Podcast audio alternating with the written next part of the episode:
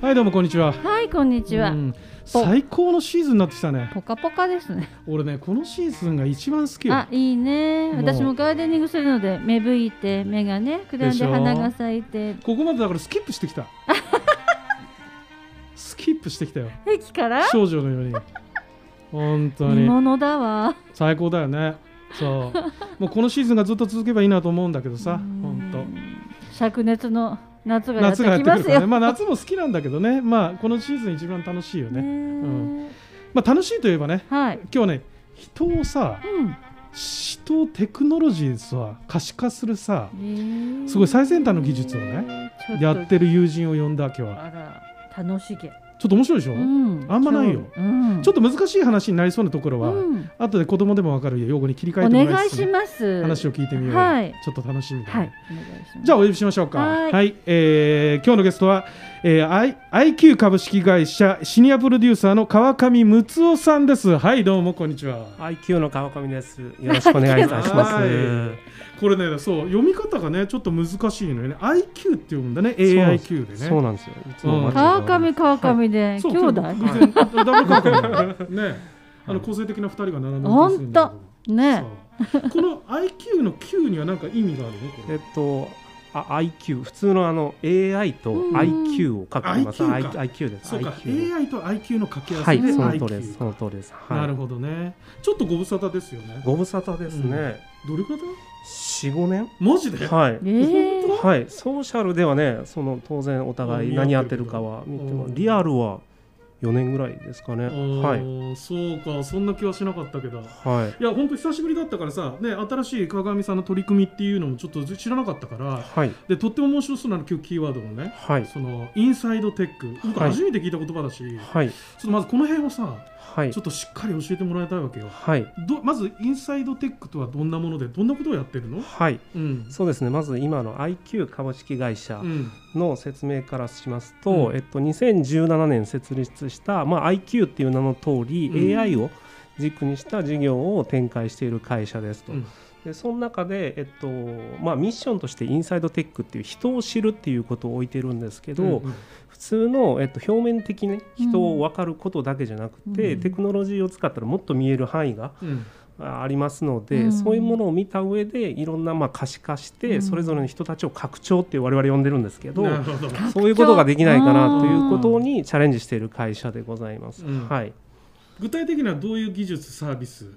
やってらっしはゃるい、のそうですね。えっと、うん今メインでやってるのがソーシャルプロファイリングっていう事業がありまして、うんまあえっとわかりやすいところでいくとインスタグラムですよね。うんその中の人の、えっと、人を、まあ、企業から見たらどんな人かっていうのが一般的に見えるところはあるんですけど、うん AI で見ることによってもっと深くその人うがんどういううん人で、えっと、趣味嗜好があって、うんどういうフォロワーがいるのかっていうのを AI を使ってみるっていんうところをやっております。なるほど、はい、うんもう一つははい、そうですねと合わせて、まあ、その技術を使った、えっと、ビジネスっていうのもそのインフルエンサーのキャスティングみたいなところもあるんですけど、うん全く違い軸でのインサイドテックっていうところにおいては情動推定ですね、データ、うんはいコロナによ労って、働水とはい、そうですね難しい言葉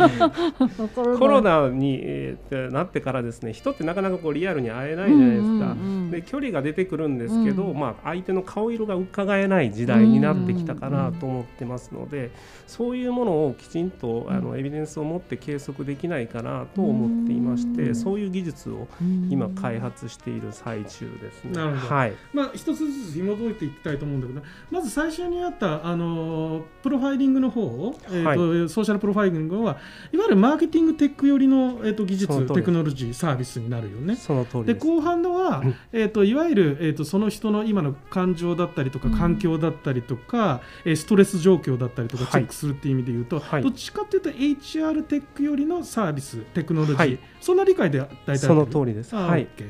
じゃあまず最初の方のさソーシャルプロファイリングからいくけどはい。多分今聞いてる人見てる人も、まあ、SNS ね、まあ、はいやってない人はもういない時代なんで、はい。多分いろんなね、まあ、セルフブランディングの意味も含めたりとか、そうですまあ、だライフログの意味も含めたりとかで、はいいえー、といろいろね、えー、と投稿される方ほとんどの人だと思うけど、はい。それをさ具体的にはどうやってその何 AI ベースではい何をトリガーにしてこう、分析に入っていはくい形のものなの、そうですね、えっと、その人の、うんえっと、プロフィールはもちろんあるんですけど、うん投稿している写真の内容であったりとか、うんうんテキストの内容っていうのを自然言語処理うんなるほどにかけておいて、その人が当然その50代とかあるかもしれないですけど、うんうん我々から見たらそのマインド年齢みたいなのは30代ですとか、うんうん性別だってこの人は本来女性かもしれないけど、男性とか男性だけど女性みたいなところがあるので。なるほどうんそういうのを AI を使って推定していくっていうことをやっております。うーんまず最初はその人を知るっていうところが今のお話なんですけど今度はその人をフォローしてる人うんははがうん、えっとどういう人かっていうのも全部分析かけますので、うんうんそういう意味でパッと見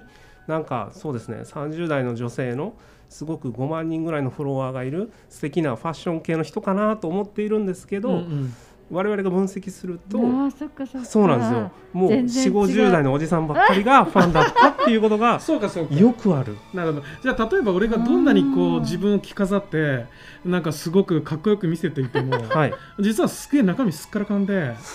実はす実はご乙く女乙女だった全とくこかうねねあのねそういう友人たちとのつながりもなくて、えー、と別人格だったよみたいなことがもうば分かっちゃう感じだそねの。その通り です。はい。なんかすっからかんというよりうも、んその人が本来得意なところっていうのがうん AI が見るあー見抜くというようなそういう言葉とか写真からうん見な抜んくかねってい聞ういててだからことです2歩ぐらい先の分析かなっていう印象を持ってたのね今だから普通にほらプロファイリングプロファイ属性プロファイル、えー、といプロフィール、うんえーを見てこの人こういう人だなって話があってその次にそこに上げてるその、えー、と日々の日記投稿つぶやき内容を見て、えー、とこういう人なんだなってさらに読み込むはいでさらにその先にその人がつながっているソーシャルグラフの人たちの、えー人柄だったりと行動みたいなところも入ってくるのかなそれによってさらに分析がさらに深層化する、はいそういう3段階に感じたんだけどその通りですね。合ってはるい、合ってます。すげえさすがです。そう JJ さんさすがです。やった言いながら合って るそうだからあれでしょ分析内容が友達のそのどういう人たちが友達なのかでも変わってくるっていうことなんだよね。そうなんですよ。こはい。れはすごいな。今その企業がインフルエンサー使ってプロモーションしたいっていう時は、やっぱりその人だけを見ていてもアンマッチがすごく起こるんですね。うんけどその人のフォロワーにいる人たちと属性がマッチしている商品であれば本来ちゃんとまあ商品が届くというかそうだよねだってその人たちがリンクできる見てくれる観客的な人だからね。その観通り客の状況があってなかったら意味ないもんね。そうですねその通りですうんはいそうかそうかあなるほどな。はあじゃあちょっと今さどんな、はいククライアントの話もなったからね少し、はいどんなが今言える範囲になると思うけどとさ、いうはいあのどんな方々どんな企はい業みたいなところに喜ばれてるの今は。そうですね本当に大手さんからいろんなご一緒してますけど、うん例えば社名でいるところであればワークマンとかですおねー、今だうん大人気だはねい、はい、そうですね、おーマーケティング系、いろいろ、まあ、化粧品会社さんもコーセーさんであったりとか、うんノインさんとか、そういうメディアであったりとか、メーカーさんといろんな会社とやらせて、500社ぐらいと今、やらせていただいてますね、あずいぶんは言っいてるね、あそうう、んさすがワークマンさんとかだね、うんやっぱ新しいもの取り組むんだねやっぱりそねうそうですね、はないる、ほどねじゃあまあもう一方のねあのー新しいその HR テックゾーン、はい、えー、となマインドプロファイリングでしたっけはい、のゾーンだよね、はい、この辺をもうちょっと詳しく聞きたいんだけど、はい、えっ、と具体的にはだからビデオ会議だったりとか今だと,、えー、とリモートワーク、はい、の環境の中でいろいろ映像ベースだったりとか、えーとえーでいろいろやり取りをコミュニケーションしている、その雰囲気だったりとかその映像に映ってる相手の姿を AI で分析して、はいえー、とその人のえー状況を把握するっていうようなものなんだよね。はい、そうだですね、将来的にはそういうものにしたくて、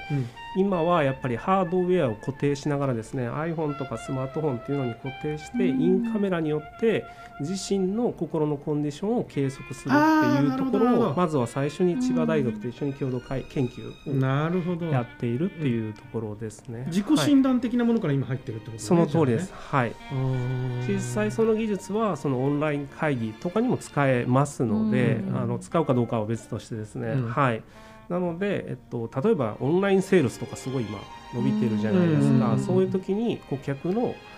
今の心のコンディションを計測しながらい今押せるとか なんかそういうのも見抜こうと思ったら将来的には見抜けるようになるっていうところですね。こいつもうちょっと落ちるなみたいな。そうそうですそストレスかかってるな とか話がなくなってるななとるほどかねそういうのが全部可視化できるっていうのがなるこほどうねいう技術になり両ますね、方でやってたらどうするの、向こあうがいけるな そうかな向こうに今行けると思われてるなみたいな。なるほどな、はいはいそうかでも今ほらねまさに、まあ、コロナの関係でリモートワークでさいろいろはいねうつとかさストレスフルな話とかね、で、はい実はこの間別のところではアル中にねアルコール中毒になられた若いスタッフの話を聞いた時もあってね、はい非常に深刻化してるみたいなのねでほら、まあ、家族とか奥さんとか、まあ、自分が今一人じゃない環境の人はあんま目立ってないかもしれないんだけど、やっぱ一人暮らしの方とかはずっと家の中で一人でやってるから、やっぱりかなり閉鎖感とかその孤独感を感じちゃうみたいなんだよね。だからそれはやっぱり周りの人が感づくツールだったりとかアラートの機能だったりとかうんやっぱ必要になるもんね。そうなんですよね、うんあの一応日本の法律上でうん50人以上の従業者を雇っている会社はうんうんストレスチェック法っていううんストレスのチェックする法律があるのでうん年に1回はアンケートによるストレスをチェックするんですうねん、。なるほど。たとはいえ人事とか上司の人っていうのがちょっと怖い人だったりする と日本人って我慢してなんか大丈夫ですって答えちゃうじゃないですうんかあなので実際のリアルなところっていうのは計測できないんですうねんけどこの浄土推定っていう技術使えばそうその隠言せ葉がない初めんてで聞すいたよの浄土推定ってどういうあ意味なのあなるほ多ど分ね見てる人もどんなじあの今ね多分 呪術廻戦と多分あんまりあの四字熟語的には区別ついてないと思うなるほじょ。浄土会えっと浄浄浄土推定はい、うんそうですねその人の、えっとまあ、やってること自体は iPhone のインカメラを使って、うんえっと、1秒間に60回写真を撮ってるんですね、うんうんその写真を撮ったことによって、まあ、普通の日本語で言うと顔色を伺うみたいなところがあると思うんですけど、それと同じで血液の脈波っていうのを計測して、んその人の心拍とか、うん心拍変動っていうストレスに、えー、と計算できる、まあ、軸の数字があるんですけど、うんそれを計測するっていう技術ですね、なるほどねそれこそ情動推定とかうんバイタルセンシングとか非接触型で計測するっていう技術になりますね。これは何もうかなり御社オリジナル的な領域なわけ、えっとですねまあ、あの世界的に見たら MTI とか、うんイスラエルの会社とかは先行してやってるんですけど、うんうん国内においては千葉大学と我々が一緒にやっているところが結構進んでいるんじゃないかなとは思います。はい、はあそれはあれ今、えっと対自分の自己診断ツールとしてリリースされてるものなんだよね。えっと、まだリリースしてなくてこれからかはい、そうなんですおよーなるほどあのイベント等ではもううん計測はできているんですけど、そこのやっぱ精度っていうのを、うんまあ、大学とあと医療、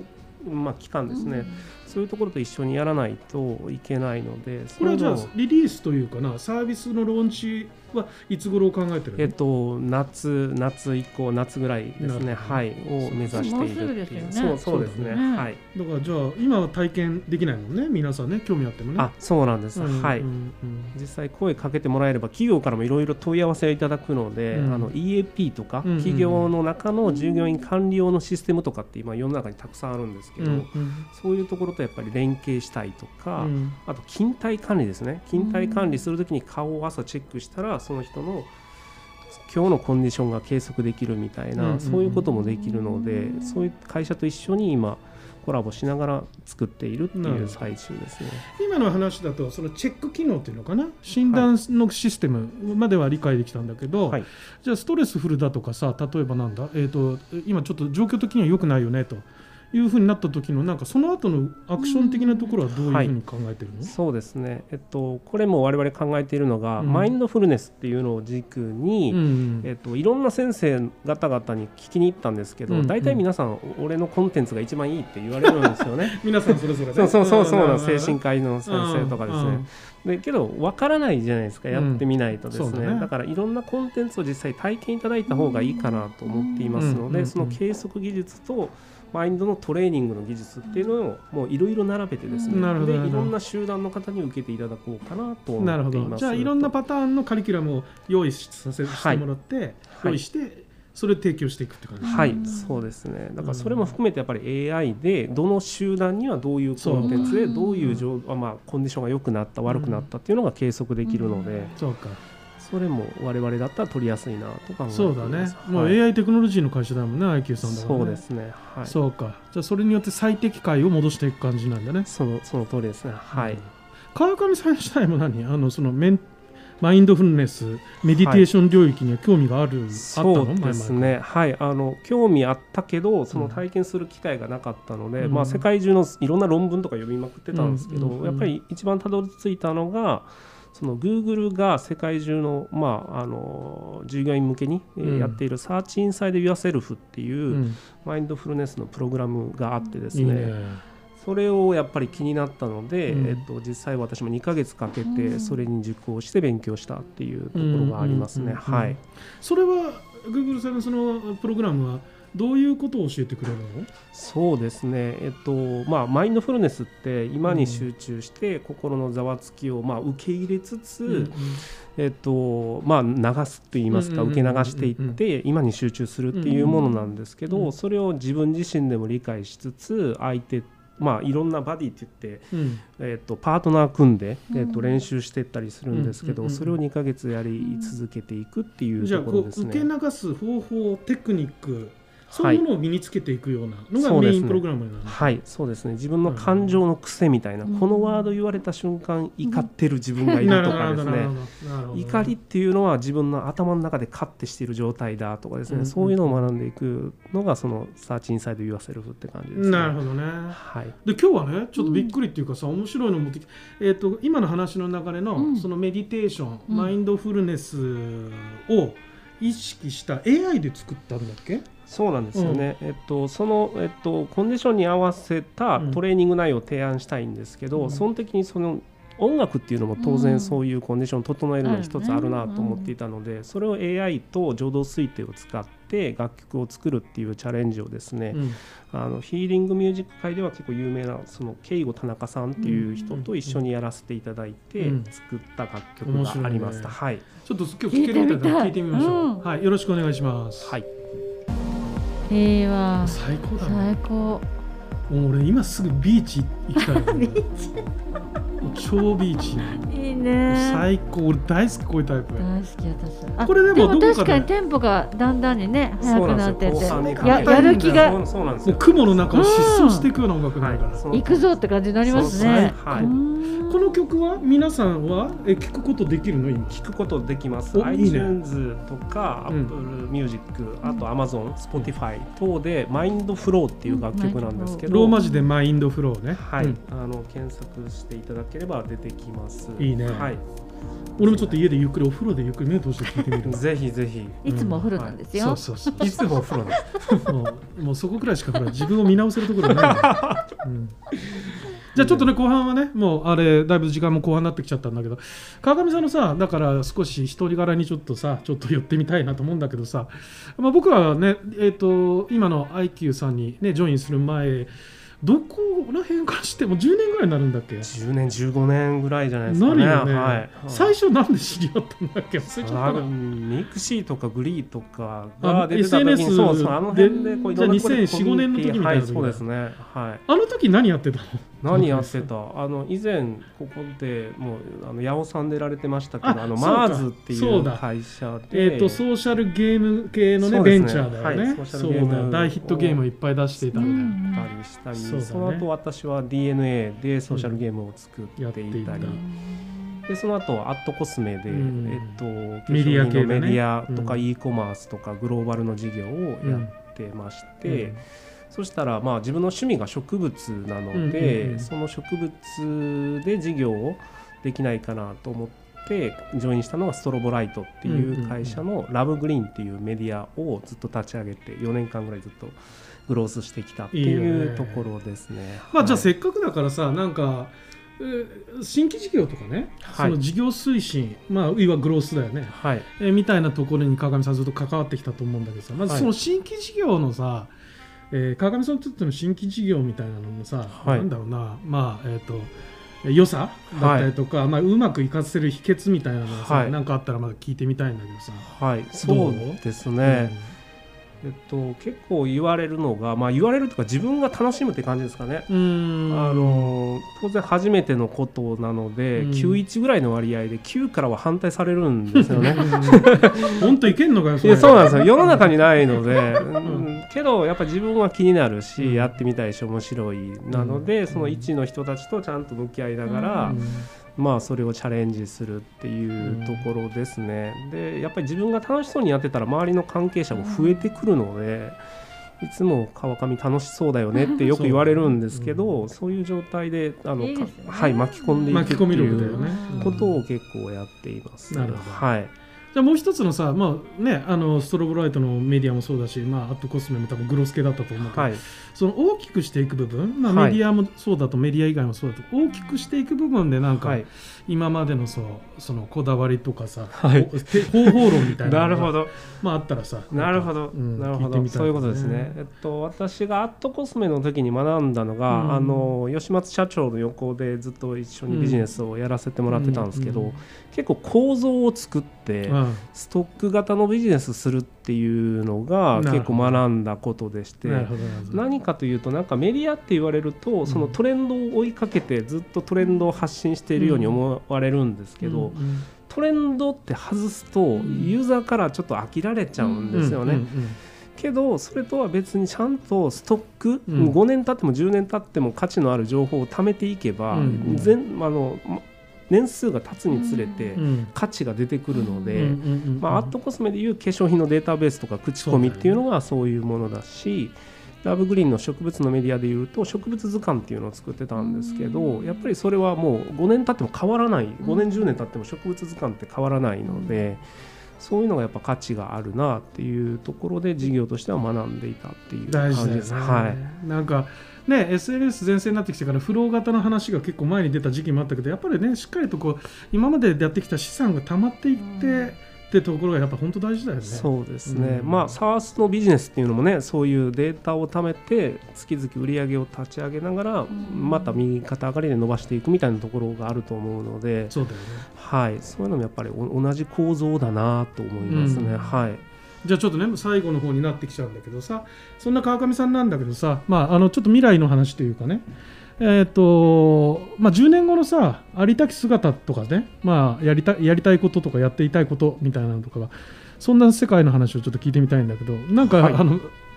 おじさんになったらやりなっていたい姿とかってあ 多るの、分十分結構おじさんだと思うんですけ どうんえっと、ずっと考えているのは、うえっと、やっぱり最先端テクノロジー大好きなのあーでそれはやりたいんですあよあね。 10年後55歳だ、はい、もうずっとそこでもやっぱやりたいずっとやりたいですね。ただ、えっと、やってる場所っていうのが、うんまあやっぱり都会じゃなくて、本当もう山の中。なるほどなるほど、うん山ごとを購入して山の中で研究開発やりたいなっていう夢がずっとあるので、うんそこに行くために今頑張ってるっていう山の感じすね中で研究開発すごはいい、ね、はい、そうですね。なんかアマゾンの本社とかももう植物園みたいなところでやってますし、うんあのビル・ゲイツとかもなんか植物の種をうん貯めて北極に埋めてたりとかするんですけどうんなんかこう植物と最先端テクノロジーって新しいキノコ発見してそう新しい人種キノコを発見してキそノコうね。ああ、そうだね。新しいの作っちゃいそうきだね金。も面白いですよね金も面白いですねえ苔大好きです。あ苔いいですよ苔ね大好きですは苔苔はいはい後で楽屋裏で言ってる話だね。高けどキノコの話だね。うん。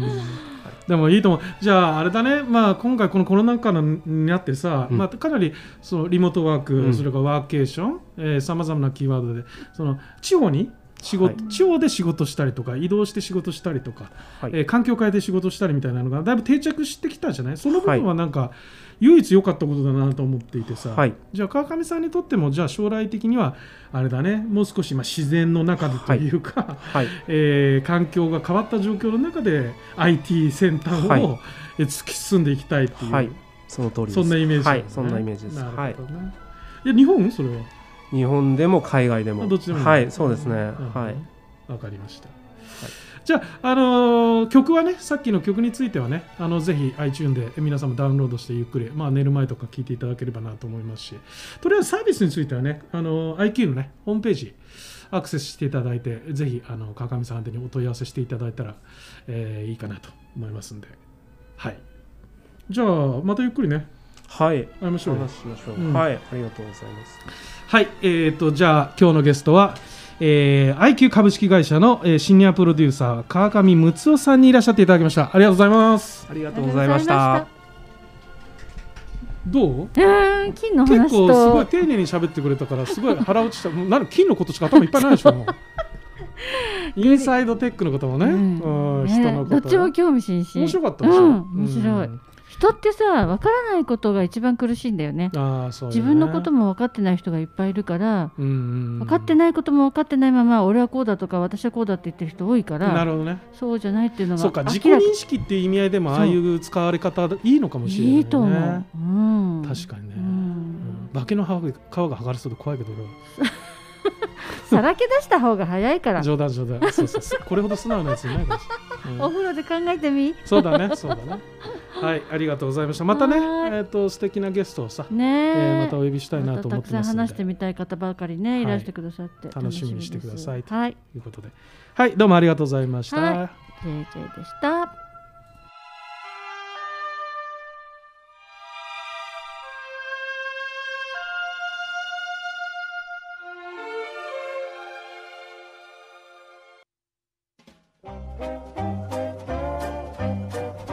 見逃せないラジオクリスタルお役に立てたら嬉しい素敵配信週の真ん中もクリスタル合言葉はお互い様にありがとう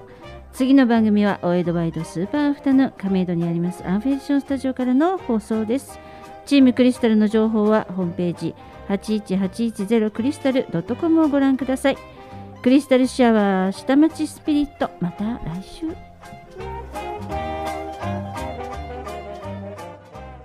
はい、えっと、そうですね、変化の激しい時代に、まあ、すでに突入していると思うんですけど、まあ、その時に一番大事なのが、まあ、自分の心をですね、心の状態を整えながら、まあ、いろんなことにチャレンジして、チャンスでもあると思うので、私含めて頑張りますので、皆さん一緒に頑張っていきましょう。はい、ありがとうございました。